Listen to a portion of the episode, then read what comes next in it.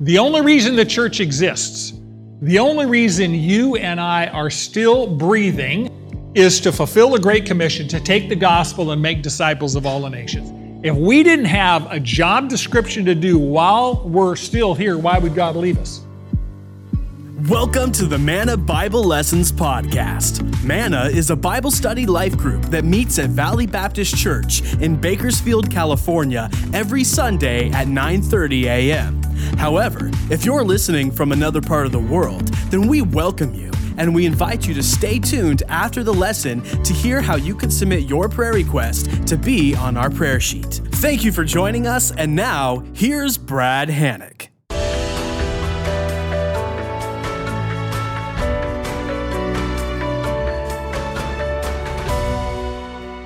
Fellow students, if you would open your Bibles to Mark chapter 4. We're going to continue in the Gospel of Mark. Remember, the Gospel of Mark is an action packed, it's almost a news brief. It's also um, kind of like CNN short news clips, and it records what Jesus did. This is Peter's Gospel, really recorded by Mark the scribe, and it's very action packed. It portrays Jesus as God's servant, and it's always showing Jesus doing something. He's busy working, fulfilling his earthly mission. His mission, of course, was to die as a sacrifice for the sins of the world. What's interesting about Jesus is, unlike us, he never lost sight of what he was on the planet to do. He never got distracted. It's very easy for us to get distracted in this culture. We're going to talk about that a little bit. Jesus knew he only had three years, three years to complete his discipleship and healing ministry before his date with the cross. And Rob is going to show you just a quick slide of Israel.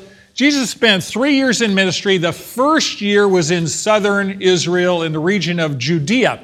That's Jerusalem and Hebron and things of that nature. So he spent most of the first year there, although he did travel up north a bit. As he ministered, he got increasing opposition from the scribes and Pharisees, the religious leaders of the day in Jerusalem. So he relocated his ministry north uh, to the Galilee region. That's the northern region of Israel and the central part of that is the Sea of Galilee. So Jesus is going to spend the next 12 to 18 months around the Sea of Galilee using the fishing village of Capernaum as his ministry headquarters. That was a very strategic site because it was located on two trade routes the Via Maris, which ran from the uh, sea inland, and then the King's Highway. Both of these connected Damascus. Uh, and Egypt. And so there was an enormous number of caravans that would come literally through from Egypt to Damascus, and they would stop in, in uh, the, the, Sea of Galilee at the village, fishing village of Capernaum. So Jesus strategically located his ministry there. Obviously, the word of his healing and his ministry and the gospel would be carried from nation to nation by these caravans. So, the first three chapters of Mark, we've seen that Jesus is busy doing miracles, he's teaching, and he attracts huge crowds. Literally, thousands of people mob him. It's literally for them the greatest show on earth because he does many, many, many miracles. Literally, hundreds and hundreds and hundreds of healings uh, are taking place. He throws out demons, he uh, heals the sick, and it's really a marvelous ministry. But Jesus didn't come to earth to attract crowds. That's not why he showed up. He came to earth to make peace between holy God and sinful people. He was a reconciliation. And when the crowds follow him, he just didn't heal them. He used the opportunity to teach them about why he came and what his purpose was, and really about the kingdom of heaven. Now, as Jesus teaches and heals, people's attitudes toward him, interestingly, are becoming increasingly hostile. And the opposition toward his ministry and his person is growing stronger. What is disheartening, and yet it's very, very evident, there's lots of evidence that Jesus is Messiah. When you heal people dramatically and throw out demons, it's pretty clear that you have supernatural power. But the religious leaders have rejected him and they're plotting to kill him because he is really a major threat to their religious rule over the people. They were using the uh, religious system of the day to ally with Rome and oppress the common citizen, and Jesus obviously was a threat to that. So these religious leaders ultimately accused Jesus of doing these miracles by the power of Satan. They say, You're possessed with Satan, and that's how you're able to cast out Satan. What's intriguing, we're going to find out today, is at that moment, Jesus immediately changes his teaching style and his teaching method. Before then, Jesus had always spoken plain truth. Here's who I am, repent, be baptized, the kingdom of heaven is coming. From this moment on, Jesus only teaches the crowd using parables. So every time he speaks to a crowd, he speaks in parables. Parables are illustrations that really uh, reflect truth by means of comparisons. Para means come alongside, right? Like a paramedic is someone who comes alongside uh, a medical doctor. A paradox is two MDs. A paradigms, that's 20 cents, you know, that thing. So para, yeah, some of you are a little slow, a little more coffee will help. So para means to come alongside, and the word balo, para, parable, balo means to throw or to cast. So a parable is a story that comes alongside the truth. And it helps us understand the meaning of the truth. Parables are literally truth in picture form, and Jesus told a lot of parables. In, in a parable, the truth is cast alongside or thrown alongside a scene from everyday life, a common, ordinary scene from everyday life. And everyday life helps illustrate and illuminate the truth that's being taught. Jesus would often say, The kingdom of heaven is like, and he would give you a, a, scene from everyday life, and the, the average person would go, Oh, okay, I get it now, because it's like something I already know. In any parable, there, there's a lot of details, but there's usually only one central lesson per parable, and today we're going to look at the first of all the parables and the progenitor for all the parables. Warren Wiersbe writes, a parable begins innocently as a picture that arrests our attention, arouses our interest. But as we study this picture, it becomes a mirror, and we suddenly see ourselves in the parable. If we continue to look by faith at the parable, the mirror becomes a window through which we see God and His truth, and how we respond to that truth will determine what further truth God will teach us. So let's pick up the narrative in Mark 4, if you look at verse 1. Jesus began to teach again by the sea, and such a very large crowd gathered to him that he got into a boat in the sea and sat down. And the whole crowd was by the sea on the land. And he was teaching them many things in parables and was saying them, saying to them in his teaching, and I'll pick up the parable uh, in verse 3 in just a second. So, this parable is going to be the foundational parable. It's the parable of the soils. Now, we say it's the parable of the sower and the seed. It's really not about the sower and the seed at all. It's about the parables. It's the parable of the soils, and it's mentioned as the first parable in all three Gospels. Matthew, Mark, and Luke all mention this parable first. Matthew 13, Mark 4, and Luke 8 mention it first because it's the key to understanding every other parable that Jesus uh, gave. Now, this crowd is so large that he can't stay on the land and teach, so he gets into a fishing boat and they push the fishing boat offshore. So Jesus is in the boat and the crowd is on the land. And he's teaching them from the boat. In that era, rabbis always taught sitting down, and obviously, and you're in a rocking boat. So Jesus sat down in this fishing boat and was teaching the crowd when he was in the sea, in the lake, and they were on the land. Verse 3. And he says, Listen to this. Behold, the sower went out to sow. And as he was sowing, some seed fell beside the road, and the birds came and ate it up. Now, Jesus is going to use a very common agricultural scene. All the parables talk about everyday life something that everybody has in common. This was a very agrarian culture. Everybody generally farmed or fished. And so this was a very common scene. Everybody knew what he was talking about. The sower is a farmer. And a farmer is planting his unplowed field with seed. And a farmer generally, when they did that, they carried the large bag of seed on the back of a donkey and then took the donkey and the seed out in the field. And then they had a leather bag that they would fill with wheat or barley seed and they would scatter this seed. They would literally reach into the bag and broadcast the seed and throw it, right, as they walked through the field. I don't know what you're looking at, but okay, that's pretty good. so generally it was wheat or barley seed. uh, that they would scatter while they're walking the field. And in that era, you didn't plow the field first and then plant the seed. You scattered the seed and then you plowed or hoed it under. And so you actually buried the seed when you plowed. So you planted first and then you plowed by means of an animal uh, and probably a wooden plow for the most part. Um, and Jesus said, by the way, when this farmer is throwing seed, some of it's going to land by the road, the roadside. This was either a road near the edge of a field, or it could have been a walking path that went through a field. And most of the walking paths were about three feet wide, three, four feet wide. And at any rate, this road that he's talking about, or this roadside, was hard packed like concrete because people just walked over it. It was a dirt road, but it was trafficked a lot, constant foot traffic, people and animals. And so this, this hard soil on the road was like concrete because it was walked on all the time.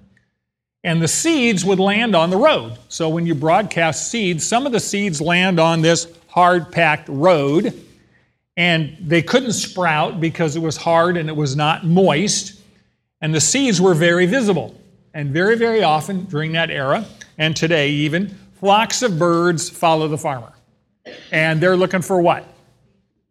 Free food. So they would literally eat the seeds right off the roadway. They were very visible and they couldn't sprout, so the seed would never sprout and never grow. Verse 5. Other seed fell on the rocky soil where it did not have much soil, and immediately it sprang up because it had no depth of soil. And after the sun had risen, it was scorched. And because it had no root, it withered away. Now, in Palestine, if any of you have been to Israel, you know that it's really disguised, it's really a gravel mine, but it's just disguised as land. There are rocks everywhere. It is an incredibly rocky country. It's a miracle of God that they can farm it, but they really farm it. But many, many times you would have a layer of rock, usually limestone. And that layer of rock would be a few inches underneath the soil. So you'd have a very thin layer of soil on top of a layer of rock. And when you got that shallow soil and you got the sun that warmed the soil and the rock underneath, and you scattered seed on it, man, it would germinate really quickly. So it would come up really, really fast. Unfortunately, these rock layers were too deep for their plows to reach, but they were too shallow for the plant to grow past it and get to the water source. So you had shallow soil, rock layer underneath, the water was below the rock layer the plant couldn't get to the water. Plant would, roots would go down, hit the rock layer, and they couldn't get to the water at that point. So it would sprout rapidly, but when the sun came up and the heat came in the summertime, the plant could not reach water and it would die, right? Pretty reliable. Verse 7. Other seed fell among the thorns, and the thorns came up and choked it, and it yielded no crop. So this seed sprouted, but it had to compete. It had to compete with weeds and thorns.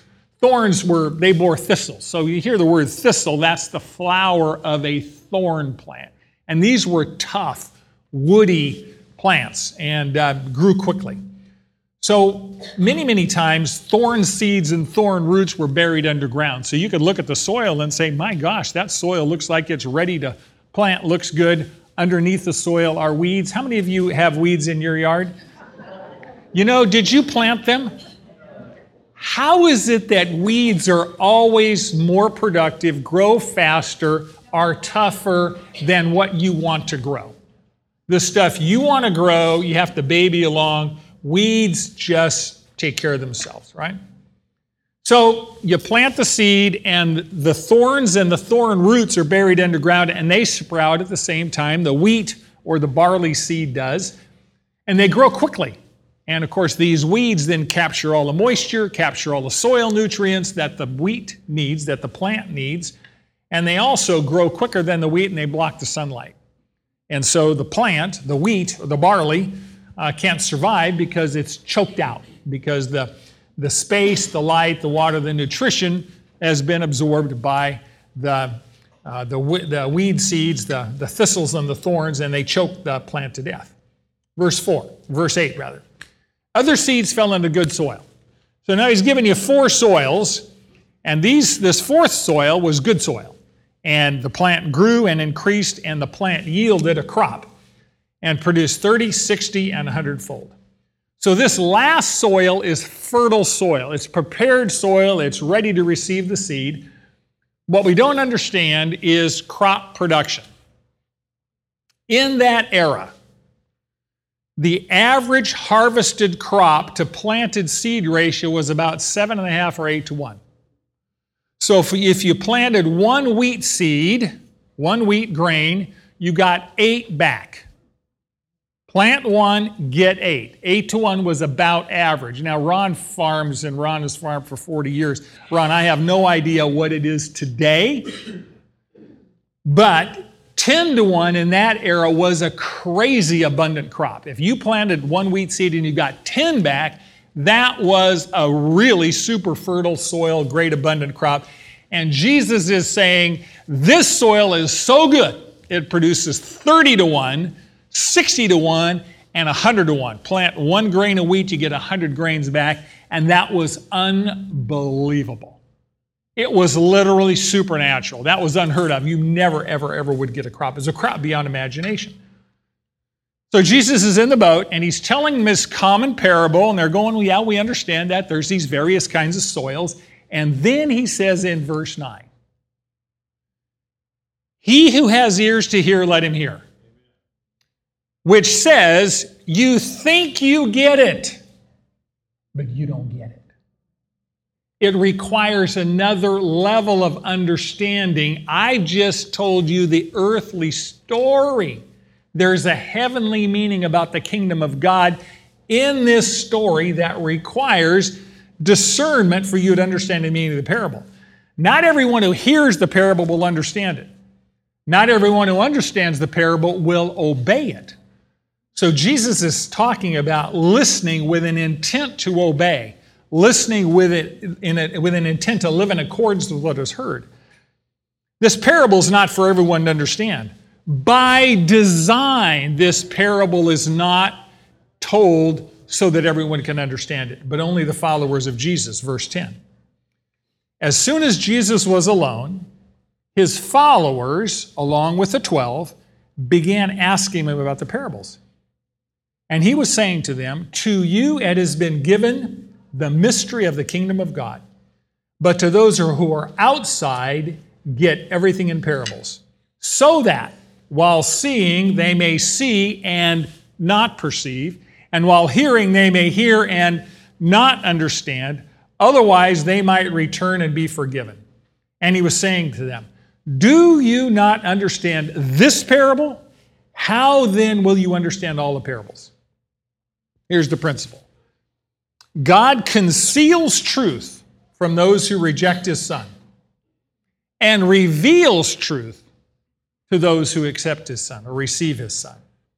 God conceals truth from those who reject his son and reveals truth to those who receive his son. So the crowds have gone away, and Jesus is now asked by his disciples, What's this parable mean? We know there's a spiritual meaning behind it. We get the story, but what's the meaning behind the story? And by the way, why have you shifted your teaching methodology? Why are you just using parables and only parables now? So Jesus said, Well, you're my followers, and you are privileged to understand God's mystery. A mystery in the Old Testament, by the way, was something that was previously hidden and is now revealed. So, what was hidden, Jesus is now going to reveal. The parable hid truth from the crowds Jesus is now going to explain the meaning of that parable and reveal the mystery to his followers. And Jesus makes a distinction between those who are inside and those who are outside, right? Those on the inside were his disciples who accepted him. Those on the outside were those who rejected him, such as the scribes and Pharisees. Then Jesus quotes Isaiah 6, verses 9 to 10 which he just set up here, so that while seeing they may see and not perceive, and while hearing they may hear and not understand. Otherwise, they may return and be forgiven. So he quotes that. And he says, Israel's spiritual blindness and deafness is a judgment from God for their willful rejection of Jesus, their Messiah. So the scribes and Pharisees had led the nation into rejecting their Messiah, despite the fact that Jesus was fulfilling Old Testament prophecy in front of their eyes, despite the hundreds of miracles witnessed by thousands of people. So, this was a willful rebellion led by the scribes and Pharisees against Jesus the Messiah, despite overwhelming evidence. Have you ever met somebody who said, don't destroy me with the facts. I already made up my mind. You know people like that. It doesn't matter what the evidence shows, they've already made up their mind. Well, the scribes and Pharisees, the religious leaders, despite the evidence, despite the fact that they knew the scriptures top to bottom, said that Jesus' miracles came from Satan and they had overwhelmingly rejected him. And their fixed and persistent rejection of Jesus Christ God judged by concealing further truth from them. The day of forgiveness had passed for them. Since they would not believe, Jesus said, I'm going to fix it so you cannot believe. That's an incredibly sobering thing because what is essence God is saying is, you chose to reject my son. I'm going to honor your decision to reject my son, and I will lock in your choice, and there will be no more opportunity to change your mind. See, we all think that I can reject Christ at any point, and I can choose to come back anytime I want, and He will pick me up where I left off. Be very careful with thinking you can tell God what to do. And for you and I as Christians, we're not talking about salvation, that's been settled.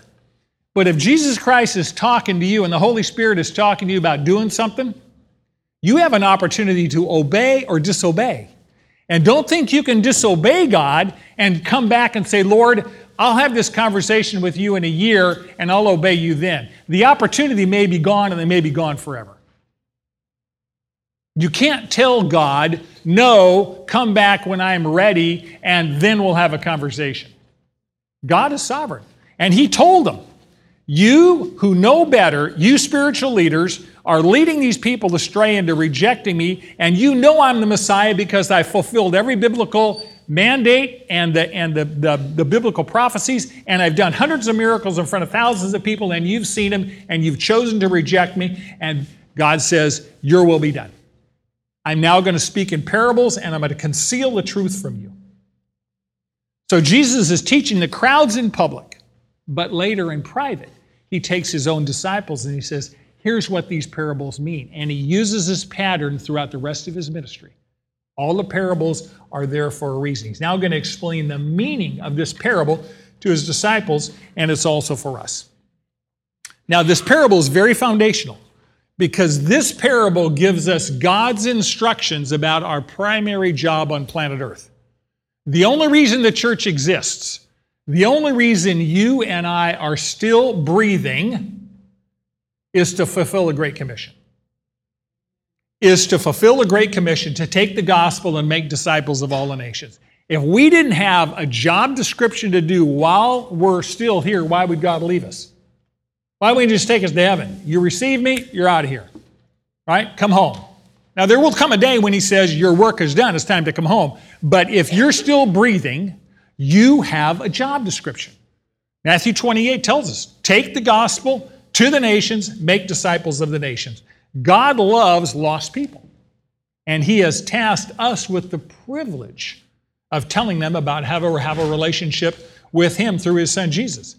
So, this parable is given to educate us and to inform us as to how we are to obey the Great Commission.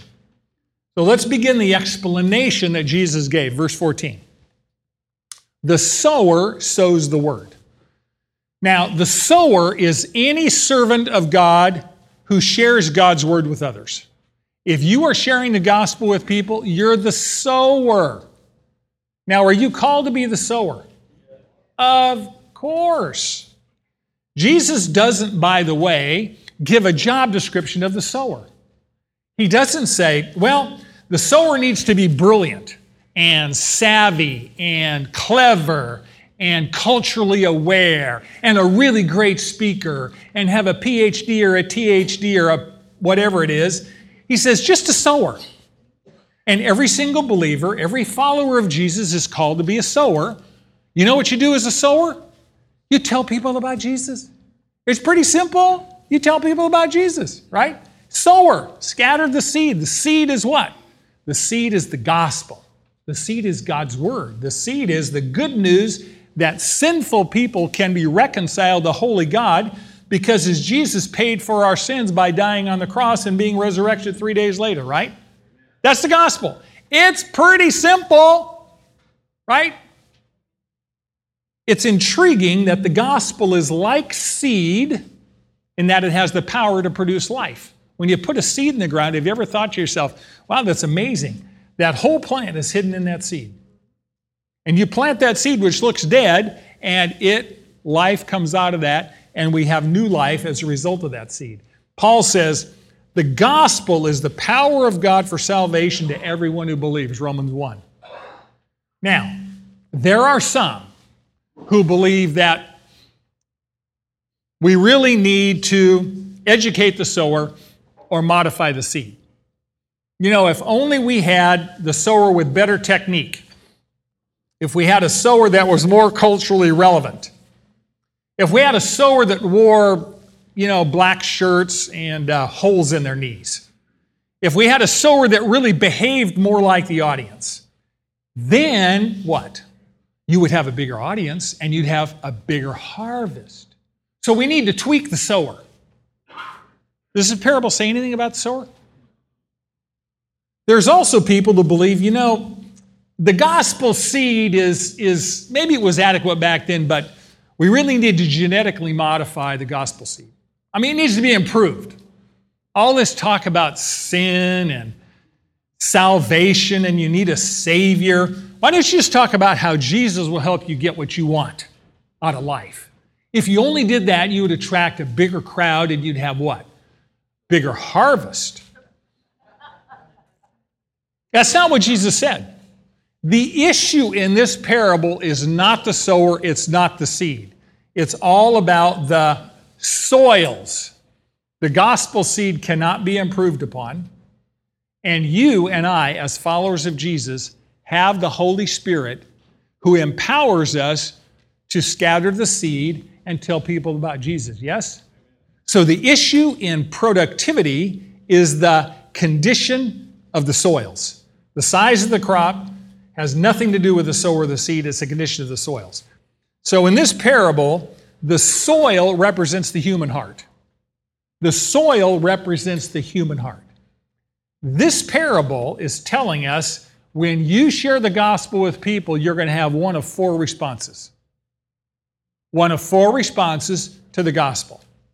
And when you share the gospel and they hear it from you, they're going to respond one of four ways. Only one of four ways. And three of them are negative. And one of them is positive beyond belief. So the three first soils, the first three soils we're going to talk about, they all have some response to the gospel, but they all have one thing in common they don't bear any fruit. The first three soils, no fruit. The fourth soil leads, yields a fruit that is so abundant it's, it's almost supernatural. The first three soils produce no crop because each soil has an enemy that prevents the crop from growing. Warren Wiersbe writes each of the first three fruitless hearts is influenced by different enemies. The first one is the hard heart, the devil snatches away the seed. The second one is the shallow heart, the flesh contradicts religious feelings. And the third one is the crowded heart. The things of the world smother the growth and prevent a harvest. These are the three great enemies of the Christian the world, the flesh, and the devil. So Jesus is now going to identify four different responses to the gospel message. Verse 15. These are the ones who are beside the road when the word is sown, and when they hear, immediately Satan comes and takes away the word that has been sown in them. Here's the principle a person with a closed mind immediately rejects and then forgets God's word. A person with a closed mind immediately rejects and then forgets God's word. This is a person with a hard heart and a closed mind, and they reject the gospel immediately and out of hand because their minds are blinded by Satan. They are hardened and indifferent to the gospel. The gospel bounces off their heart like a rubber ball dropped on a sidewalk. The gospel never penetrates, never sprouts, makes no impact on their life. Their heart is calloused and hard with sin, it's full of self sufficiency. This heart sings the song, I did it my way. I don't know if this heart loves their sin, but many people that don't want to hear the gospel message, you know why they don't want to hear it? They love their sin. And they don't want to give their sin up. And they know that if they receive Christ, they're going to have to get rid of their sin, and they love their sin too much to do that. Many people who have a hard heart toward the gospel, they, they say, Brad, my life is fine. I'm doing good. I don't need Jesus. My marriage is okay. My job is okay. My kids are okay. What do I need Jesus for? Because you're going to die just like the rest of us, and you're going to stand before God. This life is short. Think about eternity. Prepare for the inevitable, right? So, people that have a hard heart or a closed mind, they immediately dismiss the gospel. It's foolish, it's unnecessary. They are the fool in Proverbs. Psalm 14:1 says, "The fool has said in his heart, there is no God." And you know something? That belief only lasts as long as you are processing oxygen on this planet because the day you leave this planet, you will find out there is a God. And instead of him being your Savior, he will be your judge. So Satan steals the truth from these people before it makes an impact on their life. And he does it lots of ways. Satan diverts their attention, Satan uh, encourages their pride so they'll forget what they hear. So, this kind of hardened soil, this closed mindedness toward the gospel, is represented by the scribes and Pharisees. They understood Jesus, they understood his message, they saw his miracles, but they repeatedly rejected him despite all the evidence. The gospel never made an impact on them.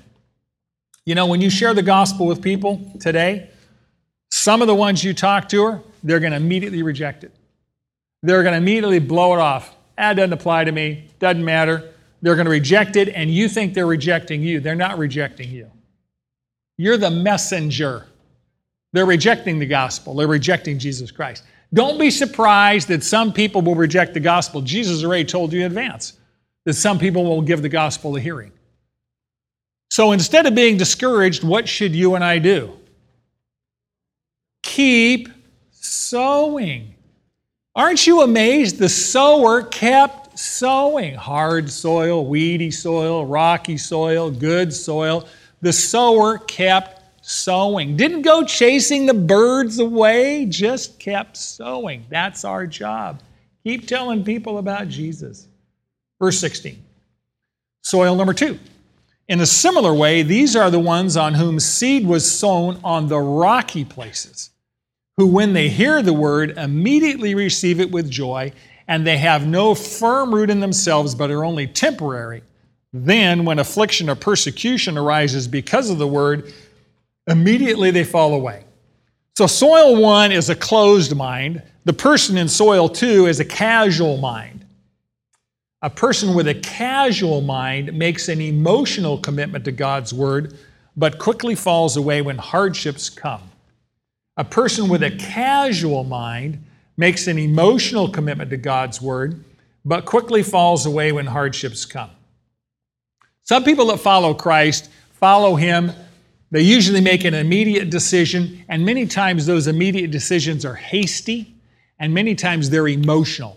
They make a decision for Christ. They haven't thought about it, they haven't counted the cost, they haven't given it time. It says that they receive the word with joy. They hear the gospel and they go, Yes, that's for me, but they don't count the cost of following Jesus. Maybe they just got caught up in an, in, an, in an, emotional moment. Maybe they just impulsively decided to follow Jesus. Many times, this shallow commitment to Jesus is really self centered. And you know people like this. I'll follow Jesus as long as he gives me what I want. I'll follow Jesus as long as he makes my life better, fixes my family, heals my health, gives me that raise, promotes my career. So let's make a deal, Jesus. I'll follow you if you give me what I want. I follow Jesus for what I can get out of it. And unfortunately, the church often presents the gospel that way. You should follow Jesus because it will do all this wonderful things for you in this life. He'll make your life better. You'll be your best self, right? This is the health and wealth gospel. This is the prosperity gospel. God exists to serve me because it really is all about me, right? I'm the center, not Jesus. The gospel seed in this life does not root itself into their lives because their commitment is shallow, just like that seed we talked about covering a very thin layer of soil. So, this second kind of response to the gospel is an immediate positive response, but it's temporary because it's based many, many times on emotion and self interest. And as soon as there's hardship, as soon as there's persecution, as soon as there is a cost for following Christ, as soon as they're not getting what they want out of the deal, they what? They're out of here. I am out of here. Some people get married like that. I get married as long as it's a good deal for me, and when it's not, I'm out of here. Well, people approach the Lord that way too. They don't follow him because he's Lord, they follow him because he's their meal ticket. And that's exactly what the crowds were doing. They were not committed to Jesus, they were following Jesus based on what Jesus could do for them, right? These many, many thousands of people that followed him. Heal the sick. Who wouldn't want to go get healed? Feed my belly. Of course, you know, he fed the 5,000, all this other stuff. It's amazing. Luke 8 says they believe for a while. This chapter, Mark 4, says this kind of person is committed, but their commitment is conditional.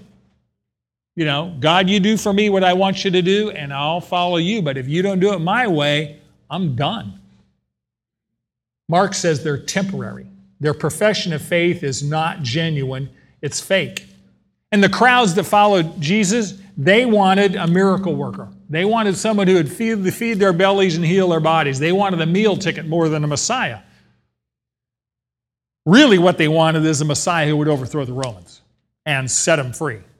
So they thought following Jesus was going to make their life problem free. Have you ever believed that? You ever believe that if you follow Jesus, he would make your life trouble free? I found when I followed Jesus, my life got more complicated. It got harder. It got better, but it got harder. By the way, when someone says my life is good, it doesn't mean it's problem free. If your life is problem free, you are in the cemetery. you just don't know it yet. If you're breathing, you have problems, you have troubles. Those are blessings from the Lord because they draw you close to Him. So, the point for you and I is when you share the gospel with people, don't lie to them and tell them that Jesus is going to fix everything by this weekend. It ain't going to happen. He's going to save their souls and change their lives and give them peace, and they have the God themselves living inside them, so their life is eternally better. But it's not problem free. They just have divine help with the problems. We must tell people the truth about the gospel. And don't appeal to people's emotions. Just tell them the straight up gospel. You don't need to sprinkle sugar on the gospel seed. The gospel seed is perfect the way it is. Just tell people the truth. You're a sinner, you need a Savior. Tell them what the Bible says. So, the closed mind doesn't give the gospel a moment's thought, just rejects it instantly. The casual mind gives the gospel only a moment's thought. And then when it doesn't turn out the way they want it and hardships come, they fall away. Next, we're going to look at the cluttered mind. The cluttered mind counts the cost of the gospel and then decides that the price is too high. Verse 16. And others are the ones on whom seed was sown among the thorns. These are the ones who have heard the word, but the worries of the world, the deceitfulness of riches, and the desire for other things enter in and choke the word, and it becomes unfruitful. Here's the principle a person with a cluttered mind pursues the priorities of this world which choke out God's word. A person with a cluttered mind pursues the priorities of this world which choke out God's word. Now, on the surface, this soil looks really good. It looks like it's ready to receive seeds, grow a crop. But underneath the surface, there are seeds of weeds, there are thorn roots. And Jesus says there's three kinds of thorns buried in this soil that will kill the gospel seed. Number one, the worries of this world. You all have enough to worry about? Is the world falling apart enough for you to worry about it? There's no limit to the number of things in this life you can worry about, right? It's filled with things that consume our attention. Another translation calls this the cares of life.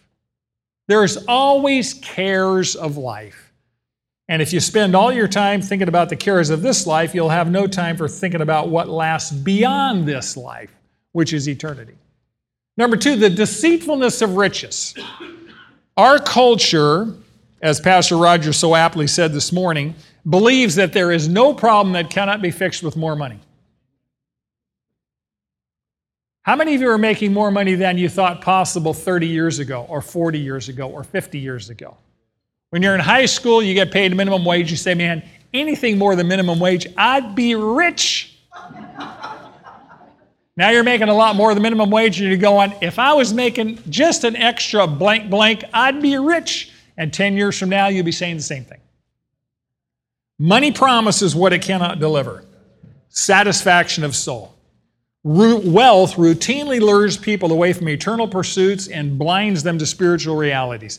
Jesus said, You cannot serve God and money. By the way, don't say mammon, it's money. You cannot serve God and money. And many people routinely waste their lives what? Chasing money. And you can't take it with you because there's no hearse that pulls a U-Haul. At least I've never seen one. Three, the desire for other things. This world is filled with bright, shiny trinkets that choke out God's word because they steal your time and attention. You know, the greatest thief in your life is the one you carry with you. Many of you sleep with it.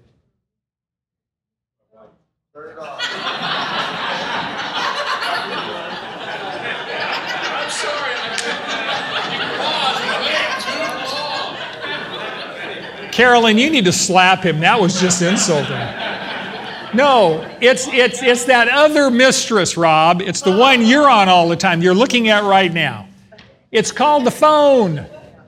The smartphone, there's nothing wrong with a smartphone, it's a great tool. But if you're surfing the web five, six hours a day, and many people do, none of you would spend two to three hours a day surfing the web, look it up on Google, and that takes you into that web, and that takes you there, and that takes you there, and you wake up and you go, two and a half hours. I just gave up two and a half hours, and what do I have to show for it? Whoa, your attention is the greatest thing in the world, and it's being stolen every day.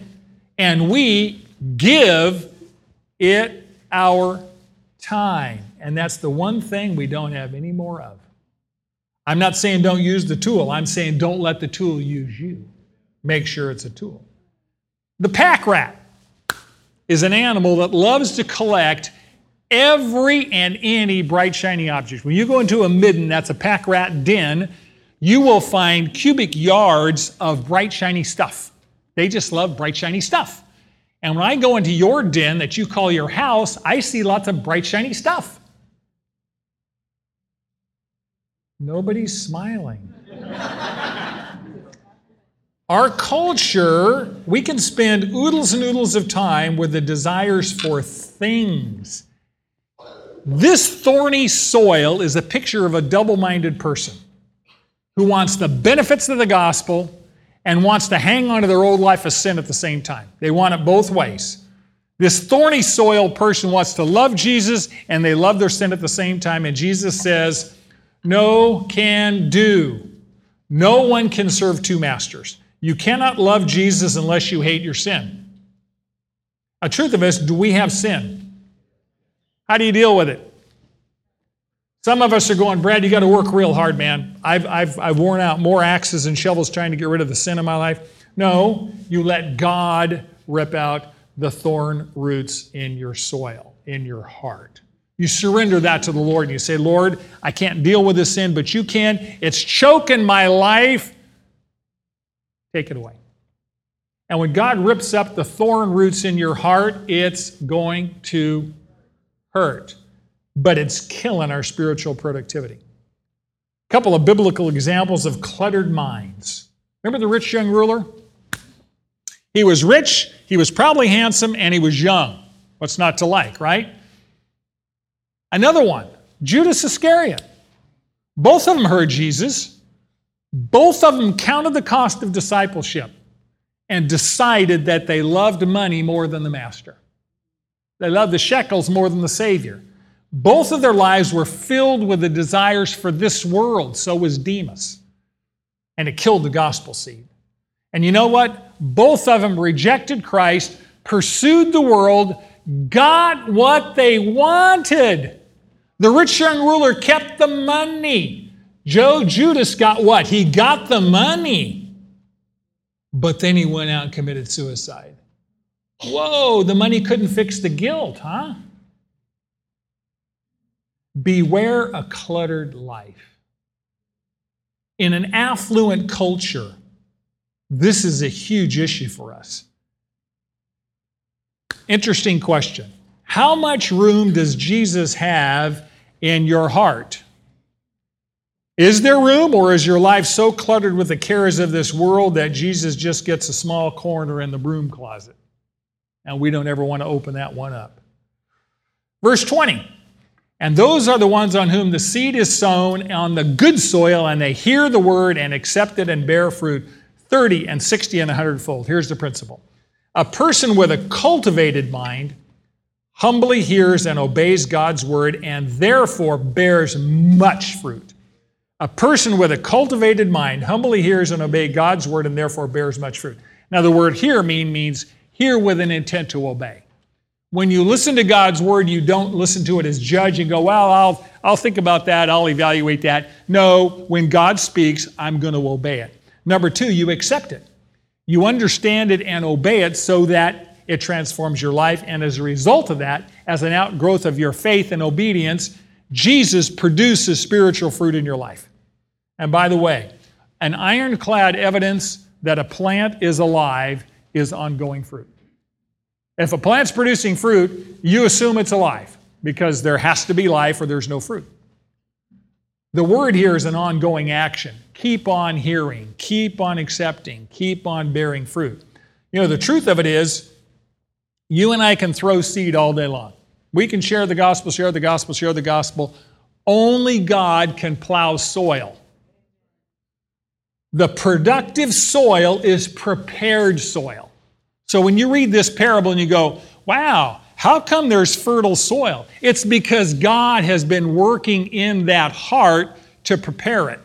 Only God can cultivate the soil of the soul and prepare to respond to the gospel. And by the way, cultivated soil is not natural. I'll tell you what's natural hard soil, shallow soil, rocky soil, thorny soil. That's natural. When someone's prepared to hear the gospel, God has been at work already in that life, preparing that heart, because only God can break up the hard soil of the heart. Only God can take out the rocks and pull out the weeds and prepare the soil for seed. God prepares people to hear the gospel, but they still have to choose, right? So we've got four soils that represent four responses, four different heart responses to the gospel. And the truth of it is, only one of these four is saved. The first three are not saved. You know how we know that? The fourth one is the only one that produces fruit. The first three are barren, there's no crop. Jesus said, You will know them by your fruits. And when you read this parable, you get depressed and you get more depressed and more depressed because you're going, Man, three out of the four produce no fruit? Yep. But the fourth one produces a crop that's supernatural 30, 60, 100 fold. That is the power of God. So we look at human effort and we go, there's no way we can reach the world with the gospel. Yeah, and yourself, you can't. But fortunately, God is not depending on your power. He's just saying, You obey me, and I'll provide the power. I'll prepare the hearts. You just do what I tell you to do because I, when I change people's lives, I make them spiritually productive. But they're spiritually productive in varying degrees. Not everyone's equally fruitful, right? Some 30, some 60, some 100. They're all supernatural. But some produce more than others, and that's God's job. God's job is to bring the harvest in. God's job is to bring the fruit. It's our job to plant the seed, water the seed, pull the weeds, pray for the harvest. Paul writes in 1 Corinthians 3 6, I planted, Apollos watered, but God was causing the growth. So then, neither the one who plants nor the one who waters is anything but God who causes the growth. You know what that means? Before you share the gospel with people, before you open your mouth and talk to them, you ought to be on your face talking to God first. Because if He doesn't prepare the soil of the heart, there's no hope that they're going to respond. No one responds to the gospel unless the Holy Spirit draws them. We know that, which means we need to cry out that God will open their heart and prepare their heart to respond in, to the fruit of the gospel, and so they will become productive. Now, those of us in this room who already follow Jesus, couple of questions. Do we have a hard heart toward God? Is there an area of our life where God's talking to us about and we don't want to hear it? and he says, um, Don't make me get a D9 cat with a ripper and break up the soil. It's going to be very painful. Do we have a casual attitude toward the gospel? Is our prayer life really self centered, not God centered? Do we spend our prayer life asking God, me, me, me, me, me, me, me, me, me, me, me, me, me, me, as opposed to God, I want you to be glorified. I want you to be exalted. I want you to receive the praise at whatever price tag it costs me? Are we so busy chasing the stuff of this life that there isn't room for Jesus? Are we so preoccupied with the cares of this life? By the way, all it takes is a good cancer diagnosis that the doctor says we can't do anything about, and all of a sudden we get eternal perspective on all the cares of this life and all the stuff of this world. You don't have to have a cancer diagnosis to have the right perspective. Ask God to open your eyes to what's really eternally significant. And lastly, many want to be spiritually productive. Are we willing to let God cultivate the soil of our hearts today so that we can become more spiritually productive? What does God want to add into your heart? into your life? And what does He want to take away to make sure the soil is productive and so the truth will be planted and fruit will come out of it? Let's summarize and then Tom will come and lead us in prayer and praises. Number one, principle number one God conceals truth from those who reject His Son and reveals truth to those who accept His Son. You and I know truth because the Holy Spirit reveals to us because we follow Him. Number two, a person with a closed mind immediately rejects and then forgets God's word. A person with a casual mind makes an emotional commitment to God's word, but quickly falls away when hardships come. A person with a cluttered mind pursues the priorities of this world which choke out God's word. Lastly, a person with a cultivated mind humbly hears and obeys God's word and therefore bears much fruit. Each of us every day our heart is going to reflect some of these, one of these, many of these. Ask God and be willing to be cultivated. Now that you know, do. I love you. Next week, read ahead. Manna meets at Valley Baptist Church at 4800 Fruitvale Avenue in Bakersfield, California, every Sunday at 9:30 a.m. in the choir room. We would love for you to join us. Here at Manna, we believe in doing life together. So if you're in need of prayer, submit your request to Manna Bible Podcast at gmail.com, and our class will be happy to pray for you. Thank you for joining us today, and now that you know, do.